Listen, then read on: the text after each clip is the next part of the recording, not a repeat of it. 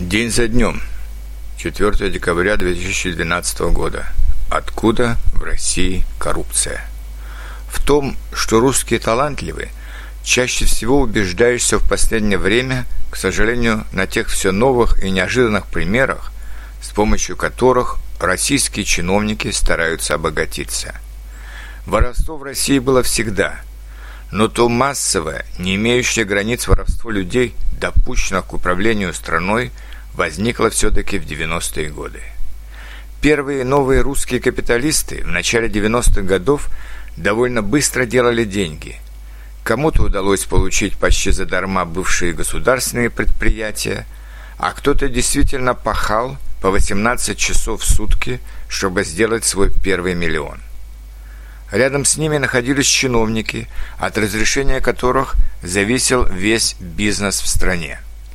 Они действительно в то время получали небольшую зарплату, и они страшно завидовали бизнесменам. Решение было найдено самое простое. Хочешь начать быстро бизнес – плати мне, чиновнику, за мою подпись, за мое разрешение. Не хочешь платить – твое дело, но тогда жди несколько лет, пока я дам тебе разрешение по очереди, которую я сам придумаю.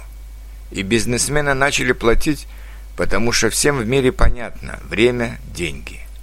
С приходом Путина к власти в правительстве решили, что чиновники берут деньги, потому что у них маленькие оклады. За последние десять лет оклады чиновников, а особенно премии за вредную ненормированную работу, возросли в десять-двадцать раз.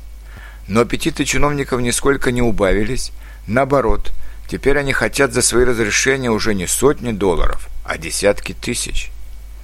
Исполнительная и законодательная власти до последнего времени очень робко вели какую-нибудь борьбу с коррупцией, потому что для Путина в частности и для всей власти в целом более важным было иметь преданных верных чиновников, даже если они воруют, чем брать новых, неизвестных, а поэтому, может быть, опасных для власти людей. И таким образом у проворовавшихся чиновников росла уверенность в своей непотопляемости, безнаказанности и вседозволенности.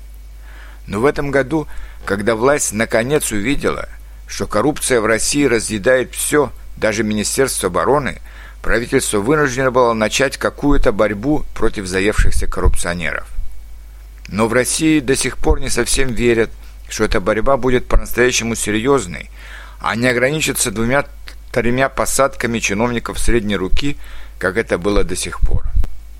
О некоторых интересных коррупционных схемах я вам постараюсь рассказать в следующий раз.